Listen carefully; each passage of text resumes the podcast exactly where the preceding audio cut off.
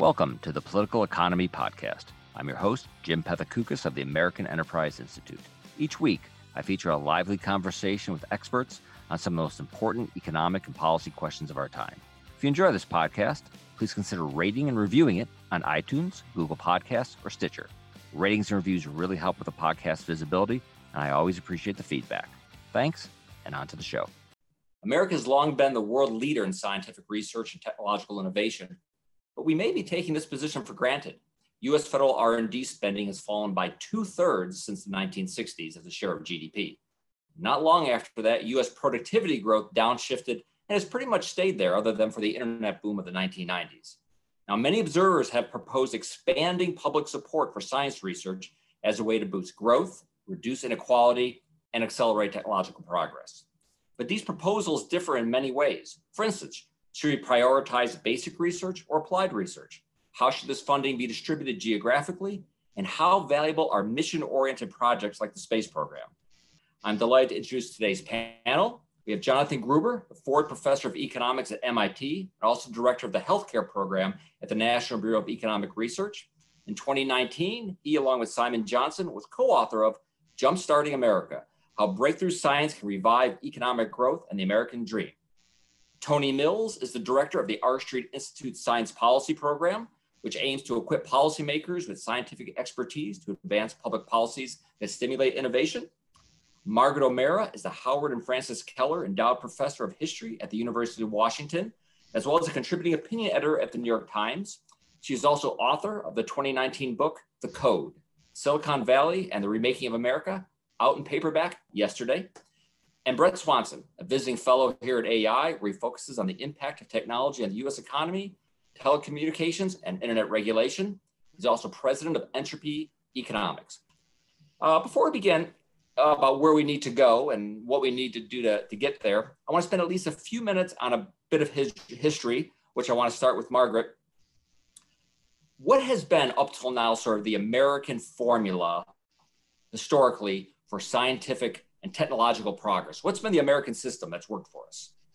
I think the short answer is the federal government threw a lot of money in technologists and scientists' direction and got out of the way. And the way that I, I it, there's a real contrast to other industrialized nations. There's there was a massive surge of spending, starting with World War II with the Manhattan Project, continuing in the Cold War, but it was it was partially direct inside the government, right? Growing government agencies, government research agencies, but also it was money that flowed from public coffers to universities, public and private, to private industry, from massive defense contractors, aerospace giants like Boeing and Lockheed, to also smaller um, and in some cases startup companies. Some of the pioneer Silicon Valley startups that kind of brought the silicon semiconductors to the valley had a significant book of business from the military and from the government generally, and that started the flywheel going.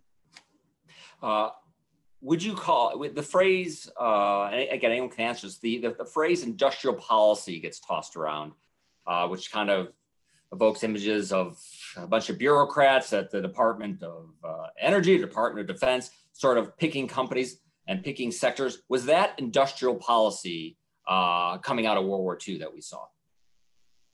You know, I, I, I would jump in and say it, it's it's it's a really it's a term of art. Uh, I would say no because uh, industrial policy implies more guidance. As Margaret said, it was really a general expansion. I think it was a little bit more hands-on than Margaret says, in the sense that uh, what essentially what it was was targeted goals, but with a lot of extra spending. So a great example is what happened when the government wanted to invent a uh, mine sniffing robot, a mine finding robot. It gave a bunch of money to a small Cambridge company called iRobot. It gave them a lot of money. They invented it and realized they had on their hands something that became the Roomba. Uh, so it was directed in the sense they had a grant to do something. It's just that that money then spilled over. So I think it was a lot of money. There was some direction, but I wouldn't call industrial policy because it wasn't about trying to protect a nascent industry it wasn't about favoring one industry or another. It was about spending money to get stuff the government wanted to fight the war, cold or hot. Yeah, and, I would. Go ahead.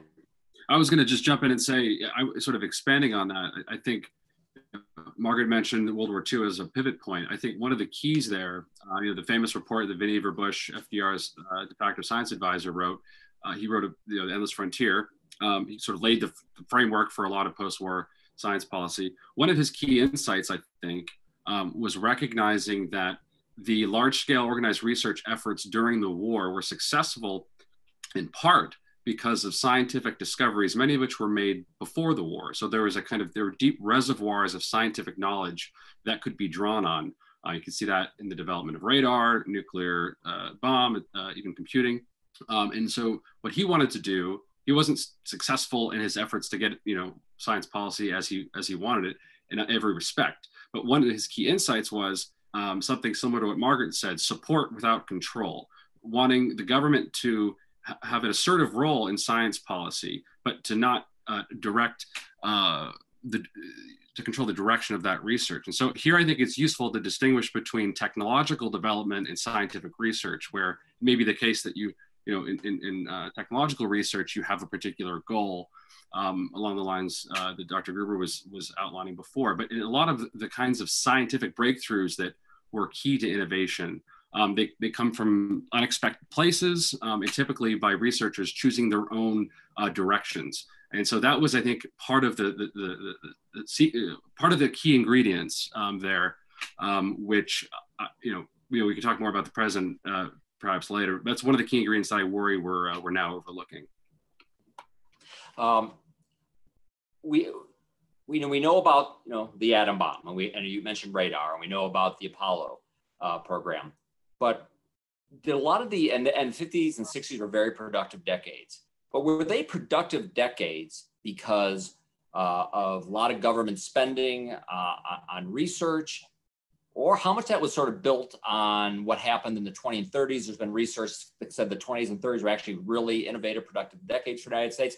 And how much of the success in the 50s, 60s was built on kind of that pre war uh, innovation versus actually what was going on during those decades?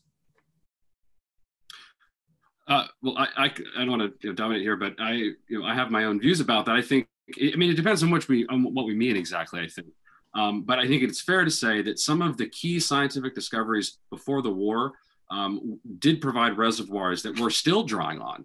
Um, just to, to, name the most obvious examples, quantum physics, which was developed uh, in the early part of the 20th century. Uh, think about electromagnetism, beginning all the way in the 19th century. Um, you wouldn't have had uh, radar developed in the 20th century without the, the, the, kind of backlog of scientific research done uh, in, uh, in studying electromagnetic waves, for example. Uh, and computing is another example. Um, even quantum computing uh, depends in a lot of its key formal architecture on insights from mathematical logic that were discovered 100 years ago. Um, so I, you know, I don't want to say that there hasn't been innovation or scientific discovery since then by any means. Um, and, and life sciences are a great counterexample of that. Um, but there were, I think, very foundational discoveries made in what scholars sometimes call the second scientific revolution. And we're still the beneficiaries of those discoveries.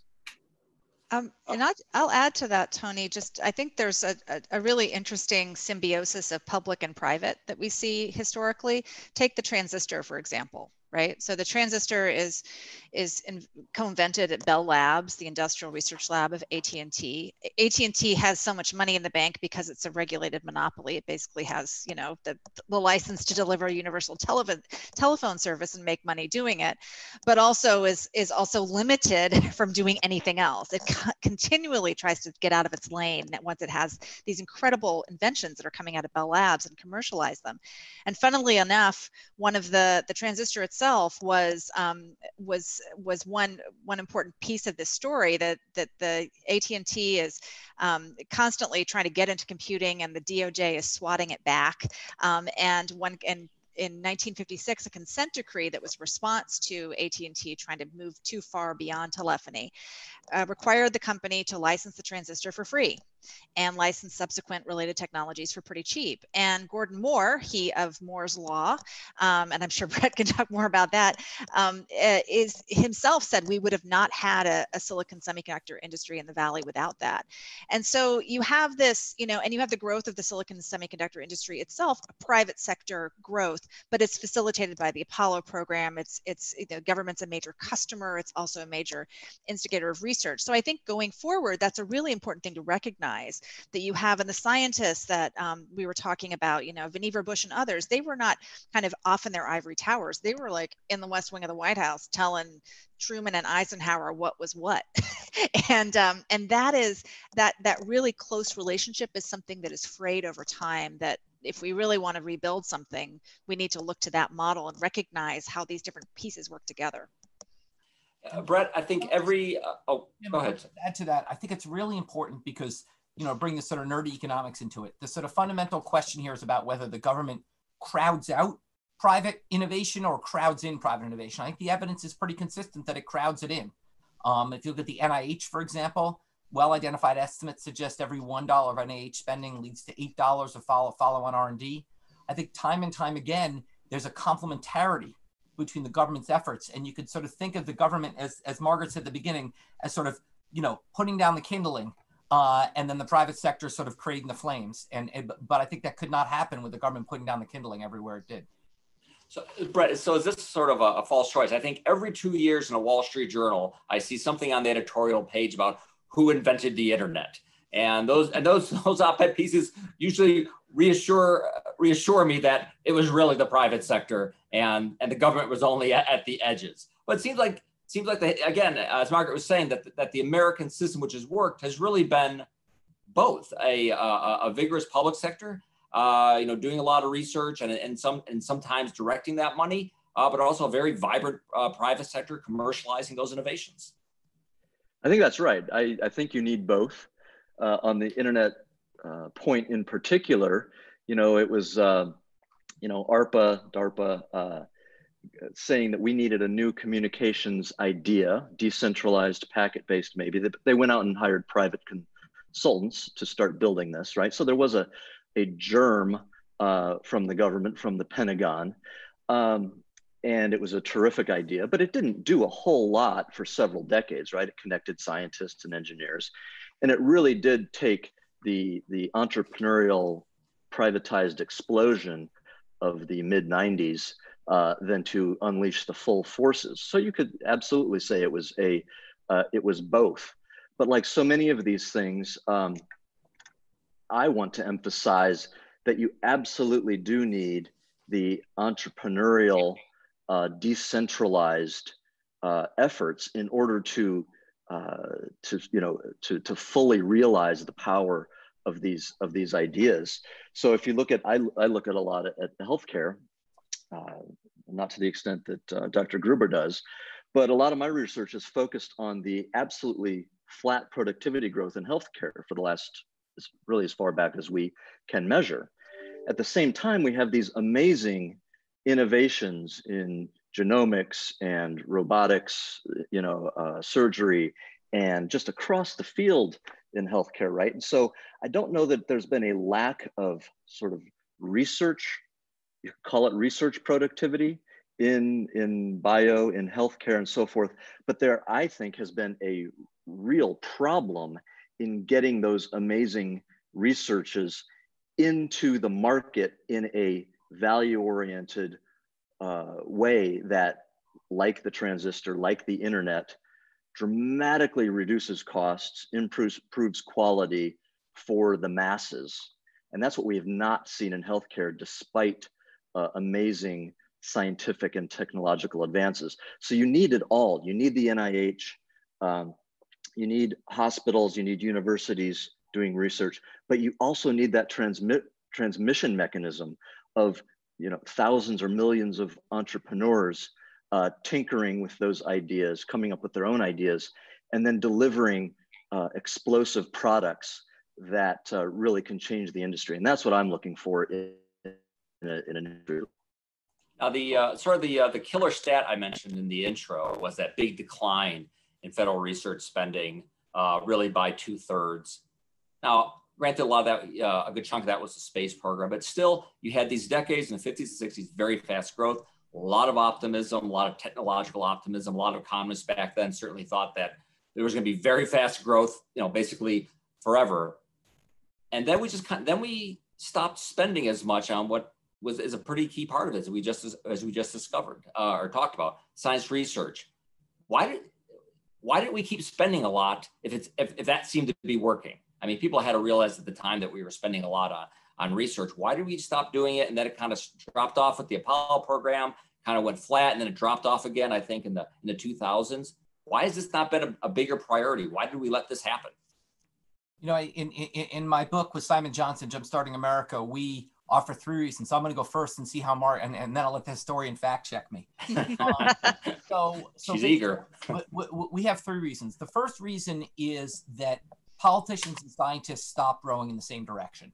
That when there was a common enemy in the form of Hitler or Sputnik or the moon, they could get together and row in the same direction. But when they started disagreeing about Vietnam and scientists started saying, wait a second, we don't need supersonic aircraft, uh, uh, you led to politicians saying, wait a second, I don't want to, I don't, you know, what am I getting out of you anyway? And stop respecting the scientific opinion.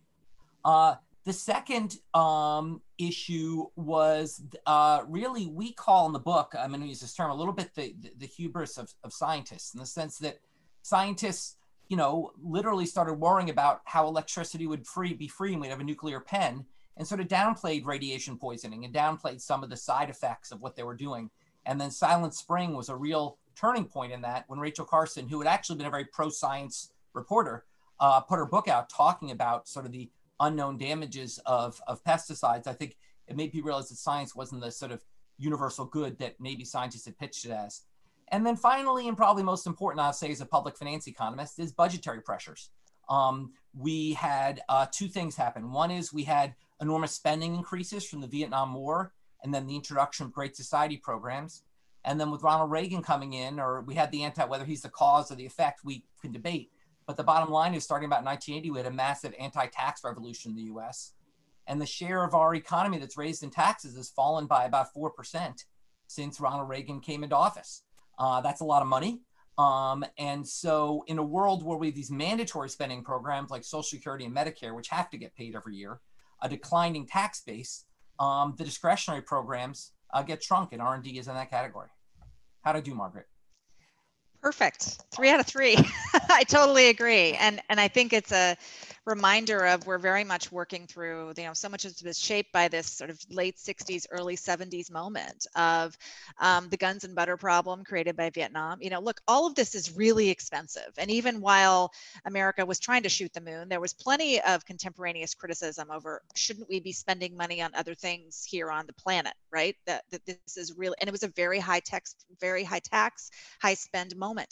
And, um, and with the kind of crisis of confidence in American leadership, that first Vietnam and then Watergate and then the broader kind of temperament of the 60s in the US and globally, it, it is, you know, and scientists themselves get, you know, go from being these trusted advisors, these people that Eisenhower called my scientists, um, to someone, you know, to, to people that are no longer, you know, that, that presidents from Nixon forward of both parties did not you know did not embrace quite as quickly and there's this real revolt against expertise for for right. for good reason excesses of of science and technology and and and techno optimism that proves not to be good for the, for the population or the planet um, and and all of these and it's very expensive. This is something this is spending lots of money on things that don't immediately have a commercial application. It's very hard to build political momentum for it.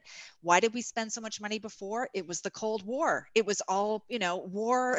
It turns out is a very good eh, you know reason it, it that builds political momentum if you have a geopolitical threat. So i think that's another challenge for right now is understanding where where does this fit into the many competing priorities? So we're gonna we're gonna uh, be talking a few moments uh, about the wisdom of spending a lot more money on research, how it's how how it should be spent exactly, where it should be spent, um, but maybe a little bit on the why uh, it, it should be spent. What did we sort of miss out on? What have we missed out on by not spending that much on science research over the past half century? 40 years. Uh, would we be would we be way more technologically advanced today had we kept that spending at nearly, you know, not maybe not on the space program anymore, but on something else at, at 2% of GDP as opposed to where it is now? Is there just all this progress that we kind of like left on the table? Well, you could you could say not spending, but I think the budget, you know, the others explained why pretty well, especially the budgetary pressures uh, or you could say misspending. I could use in some cases, right? And it's easy for us now, 2020 hindsight, looking back. But I would just say for the past 40 years, physicists have been studying string theory, right? That's been the big thing. I'm not sure what that we have much to show for that. Uh, and I think people are finally starting to realize that maybe that was a dead end. Maybe we should have uh, branched out in other directions sooner. Can I say that we would have found something uh, bigger, better if we would have, you know, uh, dedicated some of those dollars to some other uh, possibilities? I can't say that, but I do think we need to be better about um, uh, allocating, not letting money get uh, funneled so uh, directly into certain research paths that aren't aren't bearing fruit. Yeah, I would add here that um, I think one, you know, we've talked about the trend where you've essentially had the government ceding its, lead on R&D spending. Um, but I think one of the aspects of that, which I think is very significant, is often overlooked, is that um, it, it's well known that industry, you know, private sector has picked up the slack there, right? So now the, the ratio is sort of flipped, and, and, and majority of R&D spending is the private sector. But what's happened because of that flip um, is an eclipse in particular of basic scientific research. Um, and you know, even, even the majority of government spending on R&D skews toward the applied research and development side, not only within DoD, but um, once you have that ratio inverted, um, you know, the vast majority of private sector research is not basic. And there's reason to think that even what the private sector categorizes as basic research is not really basic research. And I know that there are disagreements about this term and whether we can even talk about basic versus applied science and so on. But I do think um, that that uh, shift toward more uh, use-driven research is is significant, um, and it may be part of the reason why we have some of the problems that we have. And I would again point back to the historical precedent where uh, uh basic scientific research uh, generated. Uh, you know, often in unpredictable ways, enormous practical returns on investment. Um, and I, you know, sort of counter to the string theory example, I would say is in the life sciences where we are, you know, comparatively strong in basic science through NIH, uh, which funds an enormous amount of basic scientific research, 80% of which is done extramurally outside of the NIH campuses. Um, we have, you know, in the past half century had really important breakthroughs there um, that have generated all kinds of uh, positive uh, technological uh, feedbacks uh, and innovations. So I would say that that, that is an important part of it. it and actually related to this, um, it gets to the historical uh, question, Brett, uh, uh, that uh, Jim, you were asking earlier about um, you know, what changed. Um, and I, I, agree that the 60s, that era, when there was this kind of backlash against um, science, part of the story there, I think, is that a lot of the scientific research was being done through the DoD. Um, not all. NASA is a great uh, counterexample. The, the, NASA research was framed around national, uh, in, you know, sort of national interest um, vis-a-vis you know, Cold War and so on. Um, but that was not going back to Vannevar Bush. That was, for example, not the intention of Vannevar Bush. Uh, one of the things that he worried about, and as World War II ended, was the military retaining control of scientific research. And so I've often wondered if, had he been more successful in that effort um, of, of prioritizing civilian science, um, there, may have lessened some of the backlash that uh, that uh, happened in the subsequent decades. But that's you know that's speculative. It's certainly an amazing coincidence, though, that we've we've had this long-term decline in uh, science research spending, and just about the same time, we sort of had this downshift in productivity gr- growth. Uh, Jonathan, one are they, and then I want you to talk, talk to me about your plan. But is can I link those two things together in any way? You know, I, I think it really comes to your excellent question, Jim, which was one thing we struggled the most in writing our book, which is how do you prove the absence of something? Uh, how do you prove what would have happened if we had spent the money? Um, I think one way you prove that is you look at what happened in other countries that did spend the money. And you look at examples like we show in our book of industries that were born in the US that we gave up on. Take the great example, very relevant now, of synthetic biology. Invented at MIT, funded by the NSF. We invented synthetic biology. We created the first important synthetic biology product, which is a, a, a synthetic treatment for malaria. Um, and then the NSF stopped funding it. They decided, the government decided wouldn't fund it anymore. It's now a major growing industry and job creator in other parts of the world. You can see it's an industry over and over again. So I, I think you can see that. I, I, I, but I think you know Margaret raised a really important point. This is expensive, and this is you have to take a portfolio approach.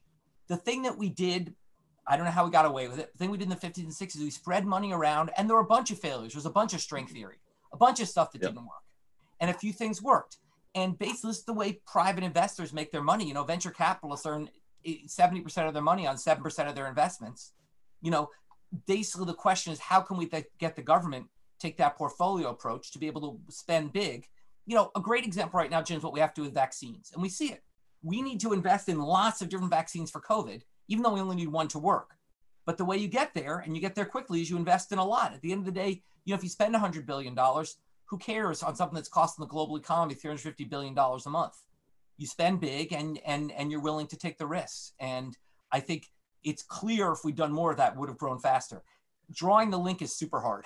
Uh, you know, drawing the link, there is strong evidence. Um, if you look at, for example, John Van Reenen's work, uh, which has shown strong evidence of using well-identified econometric strategies of high rates of return to R&D spending.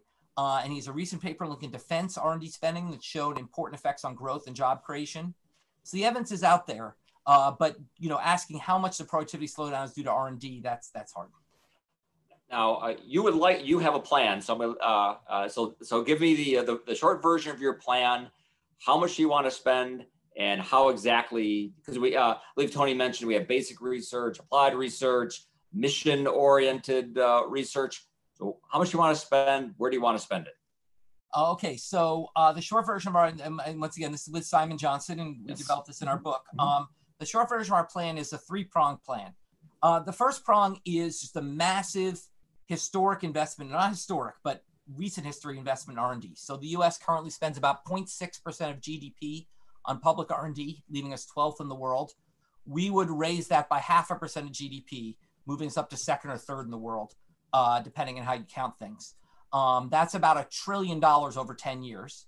Uh, we estimate that that kind of investment, based on past economic research, could create 4 million new jobs uh, and could go a long way towards bringing us back towards more rapid growth. Um, so, and Uh, coming to to- Tony's question, is it applied? Is it basic? The answer is yes to all. This is Margaret's point. You take lots of bets in lots of areas. You do a lot more basic research, but you also pay attention to applicate to application of that research. And in particular, you pay attention to solving the valley of death. The, the fundamental problem that right now investors, early stage investors like venture capitalists only want to invent in new apps. They don't want to invest in new fundamental technologies. And you have to solve that problem through promoting things like this, the SBIR program, which is a bipartisan program. Indeed, Marco Rubio wants to double the size of the SBIR program. It's a government loan program. So you invest all over the place. That's step one. Step two is to recognize that both public and private investors have had a strong bias towards a small set of coastal superstar cities. As, as folks at, at, at Brookings have shown, uh, 90% of all the new high tech jobs have arisen in about 10 cities across the US over the last 15 or 20 years. Um, that's due to both private VC, where two thirds is concentrated in five cities, and public R&D, which has been following the Vannevar Bush model, great man, but elitist you know, it all went to the very top elite coastal universities. Um, we need to recognize that there's a lot of opportunities around our country, a lot of lost Einsteins out there who, with funding, could actually create great new ideas. And we need to spread that around our country. We, in our book, uh, denote 102 places which are highly educated, have excellent universities, and have a low cost of living, which could be next generation tech hubs. So the second part of our three prong plan is to hold a competition. To follow Amazon, which had a competition for its HQ2, but instead of the competition being about who can give it the biggest tax break, instead the competition about who can be the next tech hub to, to have a competition and have a public commission, nonpartisan commission, decide where to throw some money into creating tech hubs. Not the whole billion dollars. We're very clear. Most of the billion is given out through typical mechanisms, but a dedicated share. And then finally, we think there needs to be mechanisms for ensuring the returns to this new innovation return to the public sector you know, some have talked about public ownership, like Mariana Mazzucato. We're not sure we like that. Another way to do is to recognize if you can create new tech hubs, that's going to raise the value of land a lot. Let's capture the excess returns to that land and redistribute that to people. We need mechanisms to capture that. The good news, Jim, is that policymakers are listening to us. And indeed, there's a bill out there right now called the Endless Frontiers Act, mm-hmm. bipartisan, bicameral bill. Chuck Schumer and Ro Khanna on the Democratic side and Senators Young and Representative Gallagher on the Republican side have put together a bill which is a 100 billion to 110 billion dollars over five years, which has a lot of these elements. It's a lot of money to R&D, but it also has 10 billion dollars create into creating new tech hubs. Um, so there's some interest in this. Um, we think the scale should be big. As Margaret said, you got to spend a lot of money to make this work. But that, in a nutshell, sort of what we lay out. Um, the uh, uh, just a few pieces of that. Do we have evidence that we can create tech hubs through very smart planning and the direction of, of resources? Is there evidence that that's possible? There's I know we, right. evidence. There's absolutely evidence that the government initiative can create tech hubs. And so I, I know we've, I know Silicon Valley. Is there is, no, is no, there no, a second? is there a second one? My favorite example in the book, and I'll ask this. Obviously, people can't respond on this, but I'll ask everyone to be, be on the honor system. I'll ask a question, which currently I've asked about 2,300 people, and 17 have gotten right. So don't feel bad if you get this wrong. Don't yell out the answer. And if and if you read the book, you know this already. Which city in America is the home, the worldwide home of the computer simulation industry, and the home of the largest university by enrollment in our country? And people have guessed all over, but the answer is Orlando, Florida. Now, that might come to surprise to you. Well, what happened? What happened? You know, we go through the story in detail in the book, but basically, Lyndon Johnson's the political favor put a Navy base in Orlando. Now, what do you do with a landlocked Navy base? You train people, including battle simulation. Uh, the University of Central Florida in 1978, which was sort of a mid sized, mediocre university, had the innovative idea of taking the battle simulation unit off the Navy base and putting it below the university and building a research park around it. Now, today, the Central Florida Research Park has 10,000 jobs, and East Orlando, 45 minutes from Disney, has added 100,000 jobs in 30 years. Um, uh, and meanwhile, the University of Central Florida is now the largest university by enrollment. They have a great basketball team, as you know, um, and uh, they have the 10th ranked electrical engineering department in the country. So this can happen. Now, we are proposing something new. This happened through sort of a political favor. We don't want it to happen that way. We think that's a mistake. And the fundamental challenge is how do you overcome the politics? How do you make sure that tech hubs aren't just put, you know, you know, we all know about, you know, Birmingham, Alabama, um, you know, is, is, is, is there through political favors. Other things are, there, are other tech hubs came from political favors. We'd like to have an apolitical process. There is an example of doing that which is a reverse example, which is the base closing commission. We all remember House of Cards season one. That's what it's testifying in front of. The base closing commission that faced an even harder challenge, which is how do you close military bases? They set up an apolitical commission which did that.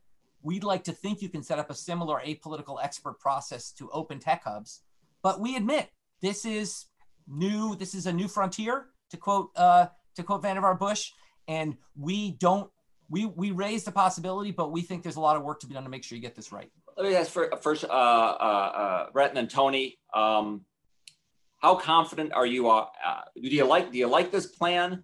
Would you change this plan? And do you have a lot of and what and has the government's response to this virus over the past few months given you more or less confidence in their ability to execute on sort of complicated uh, uh, research plans? Very good question. I've got a bunch of responses. I think the plan has potential. I, I want to be open to it. I'm sympathetic to a lot of parts of it. Just some sort of questions, right? So, I'm not denying the benefits of clusters and agglomeration. I think those things will continue to be important. Uh, people gathering and b- bouncing ideas off each other, right?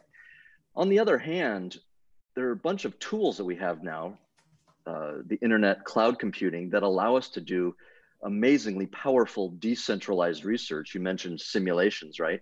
Where now people across the globe can tap into AWS or Azure or whatever and have this amazing power at their fingertips. Similarly, now that those types of simulation uh, methodologies are, are going into bio, right? I can run uh, bio simulations on computers now instead of in giant labs. Now that's not for everything. We'll still need lab labs and so forth. But that's one point that I do think that the power of decentralization uh, is a factor. So whether we need physical hubs like we used to know them, I'm not sure. Uh, being from Indiana, I certainly uh, recognize the local economic development benefits, however, of seeing more places uh, uh, achieve what we've done on the coast. So I'm, I'm, I'm for that. Sure, the last couple months, indeed the last, you know, number of decades could teach you the lesson that centralized bureaucracies um, maybe haven't, you know, done the best thing. I mean, we, here's an example from healthcare again, right? We, we very quickly sequenced the genome of this virus, right? The RNA, and, and, and it spread across the world, the code. But the CDC and FDA wouldn't let these decentralized people, including at the University of Washington, um, you know, produce the tests that they knew how to make. And so that's, a, of course, more of an applied question. But um, I do think that even those people that are very open to Dr. Gruber's plan and other like it are going to have they have an uphill battle to gain the political support. So, uh, uh, it's okay, Jim, if I respond. Uh, yeah, uh, please. Okay, uh, Brett, those are great points. So let, let me respond to each of them. So one, you've raised a real interesting point, which is, you know, is agglomeration dead? Now that we're all on Zoom, uh, is this the death of agglomeration? Look, if agglomeration was going to die, it would have died. I mean, basically, we've had the internet, we've had cheap flights. Uh, it's gotten stronger. Yep. Agglomeration's gotten stronger. So I don't think is the death of agglomeration. I, I, I could be wrong, but um, I, I, think we'll be surprised five years from now at, at how little this affects the forces of agglomeration. Um, uh, I, I, think they will continue. They've continued strongly, and and, and, and they will continue. Um, I, I, think you. The other question you raised, Brett, is kind of you know, could something like this really get traction? Um, as I said, I'm pleased that there's a bill out there. It's getting traction. But the other point, you know, it comes back to your point about Indiana, which is when we talk about spreading the R&D wealth, in some sense, we think you can argue what both sides of whether that's productive or not. Some could say, oh, you know, my elitist colleagues here in Cambridge say, oh, all the smart people are in Cambridge. You shouldn't give the money to Indiana. Um, uh, others could say, well, look at the cost of doing research in Cambridge. It's three times as high as Indiana. So even if you're one third as productive in Indiana, it's still a better use of dollars.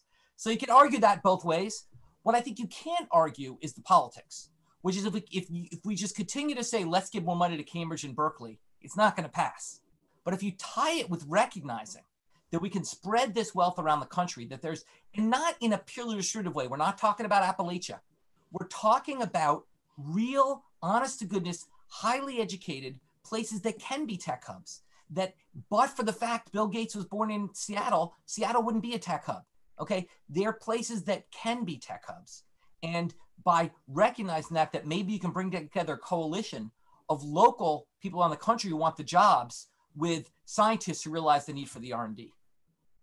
Um, Tony, when you hear this plan, are you concerned that once this also filters sort of through the political system, that there'll be a lot of money spent on what is, whatever the sort of hot take concern of the time is, whether it's 5G or making sure we can compete, you know, right, compete with Huawei or chip making, so whatever, whatever it is, and and creating that kind of vast reservoir of science no, that just doesn't seem as you know as interesting uh, or as pressing as whatever sort of the uh, again sort of the, the concern of the moment is. Yeah, well, I guess I, I, would let me let me preface by saying that I, I too am uh, uh, sympathetic with a lot of the motivations of that bill, and I'm I, I, want to be open to it, and there are aspects of it that I like. Um, I think on the centralization point, for example, one of the, the virtues of that bill is that it, it, it does take the Bush idea of funneling money through the university system take leveraging our decentralized research establishment. Of course, it does it by looking at uh, technology rather than basic science, which is very, very un-Bushian, um, and doing it through NSF, um, which is also quite ironic because that was the, uh, the agency created in, uh, uh you know, partly uh, because of Bush's um, efforts um, whose you know primary purview is basic basic science. I, but I think the issue um, that you raise, uh, Jim, it speaks to a kind of broader concern of mine, which is um, it, it's not merely a matter of money, right? So I think think about the historical case. You can look at uh, you know, federal R&D spending uh, during World War II and after, and we can talk about uh, you know the drop off of that and look at productivity drop off. And and I and I'm very sympathetic with the idea that that uh, that R&D funding is is is valuable. Um, but the question is why? Why was it valuable? Um, and so it's not enough to just look at the expenditure. It also you have to look at the underlying scientific discoveries and innovations that made things possible. You could give a lot of money um, to a lot of scientists. Uh, they could have some interesting ideas, but if there wasn't a broader infrastructure in which to transfer that um, knowledge to, to make it actionable, uh, to have the kind of feedbacks that we were talking about between sci- scientists and engineers and people working in the private sector and so on, then it wouldn't amount to much. And similarly, you could imagine giving a lot of money to engineers um, without uh, supporting the scientific underlying of that um, and, and kind of expanding the existing technological frameworks we have, uh, but not doing anything truly um, uh, innovative.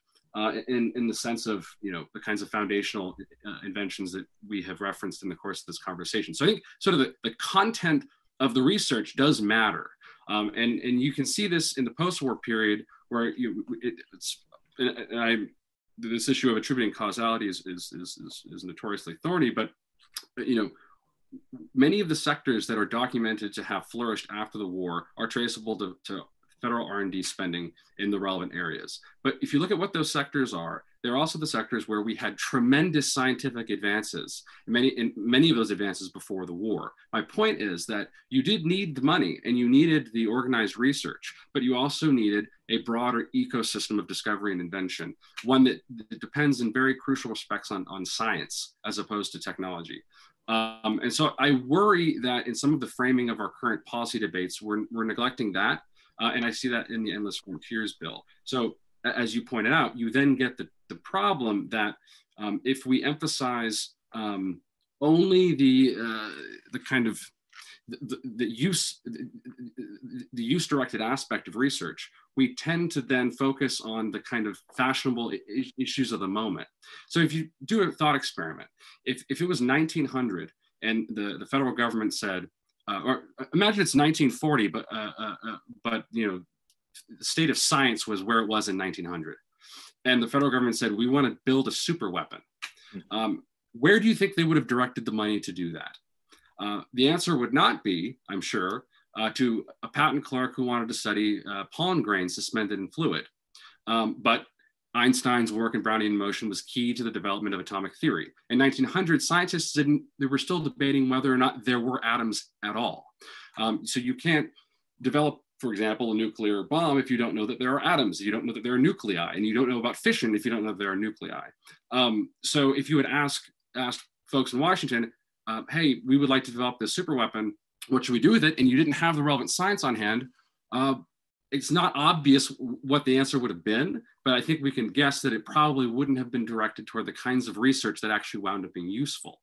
Um, and in fact, is uh, we do have uh, some evidence of what the answer would have been because the British government actually did put out a, uh, uh an award for building a weapon in the lead up to World War II, um, trying to use uh, radio technology. They, they, they essentially wanted to build a ray gun that could kill a sheep from 100 yards away.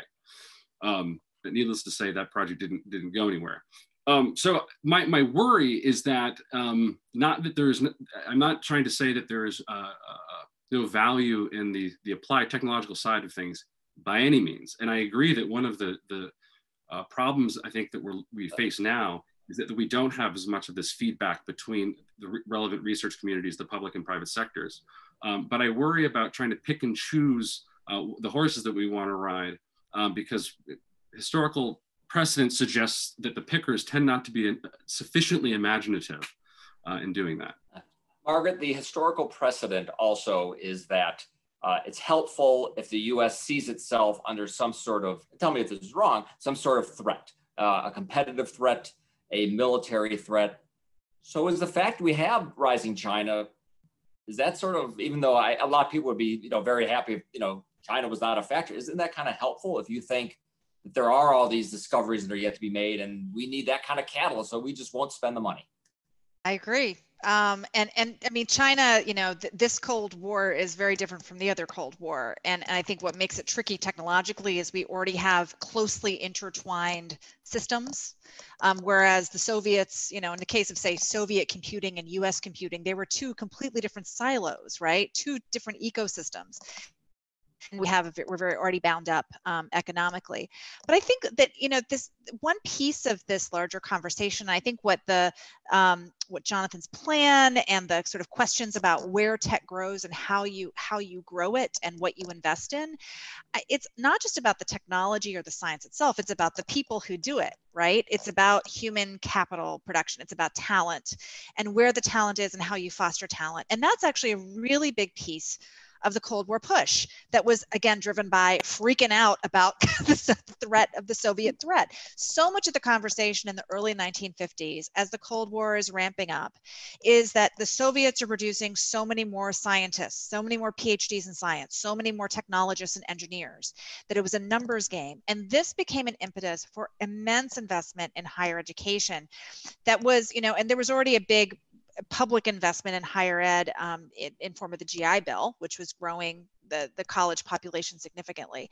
But I think that's really important. I was so struck when I was putting the book together, when I was sitting down and talking with these uh, venture capitalists and technologists in their 80s and 90s um, who have who have done very well for themselves at the end of their lives but they started off as young men with two cents to their name they ended up you know this the, the first generation in the valley was made up primarily of people from very modest backgrounds. If you had family connections if you went to a prep school if you had a rich father you usually stayed on the east coast and went to work at a you know on wall street or at a fortune 50 company.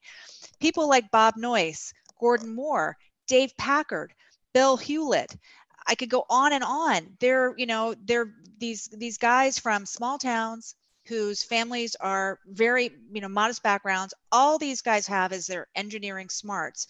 And this big public investment gives them this opportunity it creates this escalator of, of, upward mobility. And we see this again and again. Steve Jobs, his father didn't graduate high school, but he got a job in the Santa Clara Valley working in the laser industry. And he didn't have a, you know, he didn't have a college degree, but there was this this opportunity created by all of this spending and the ancillaries economic activity and all of the degrees that were produced. And I think that's another piece when we think about, okay, how do we make Cleveland into a, a, a bigger tech hub? You know, how do we leverage the, you know, Madison, Wisconsin, or these other places that already have big research universities and and and spread the tech tech wealth geographically? It's about people and and education. Does Silicon Valley, do you think, want government to do a lot more, or is the attitude we got this?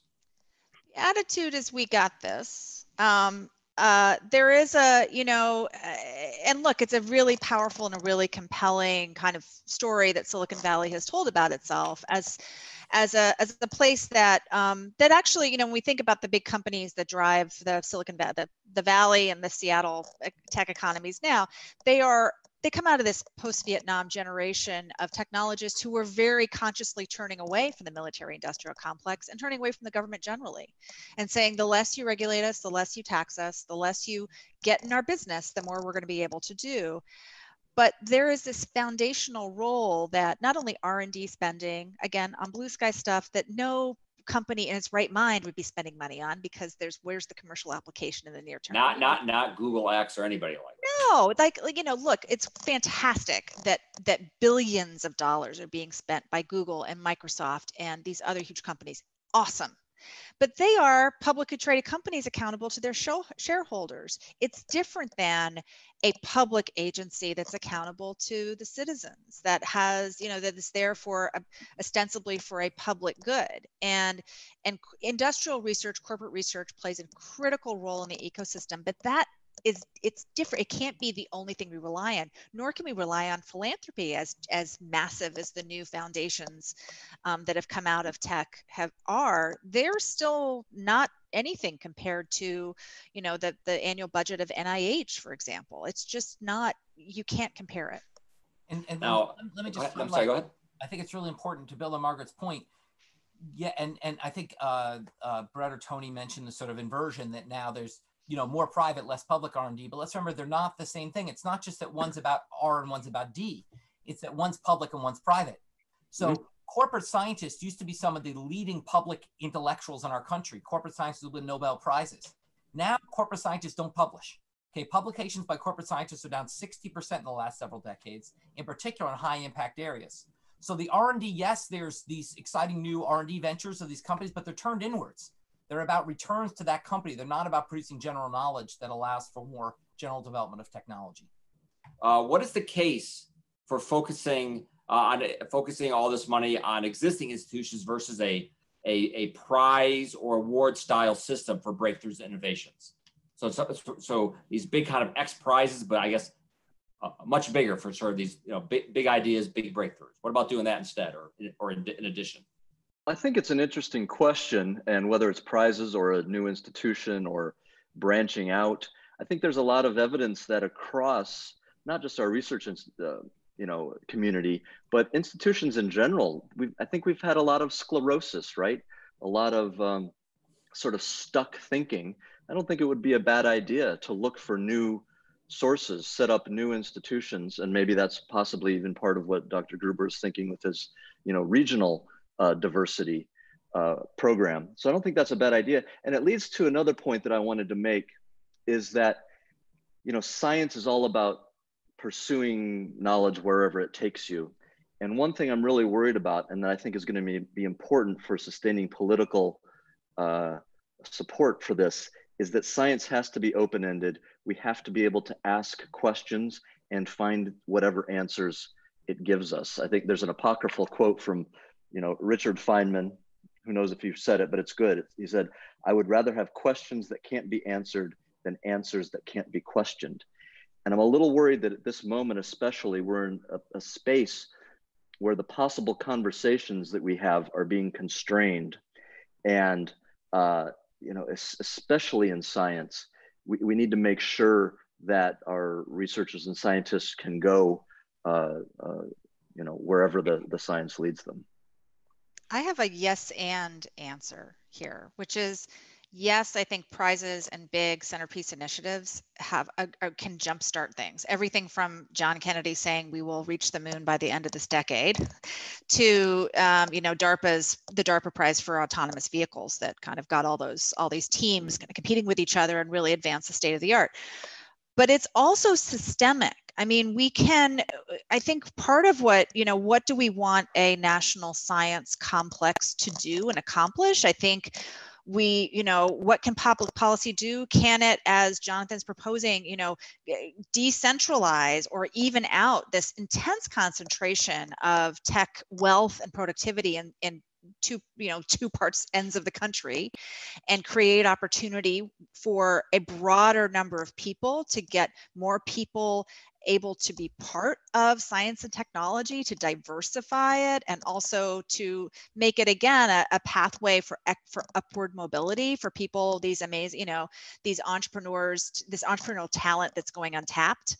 Um, and that requires systemic change it requires kind of reevaluating and re, re-empowering science and reinstituting things like you know the Office of Technology Assessment, which was a bipartisan entity advising Congress for two and a half decades on on matters of of you know future tense matters, everything from acid rain to um, supercomputing and everything in between.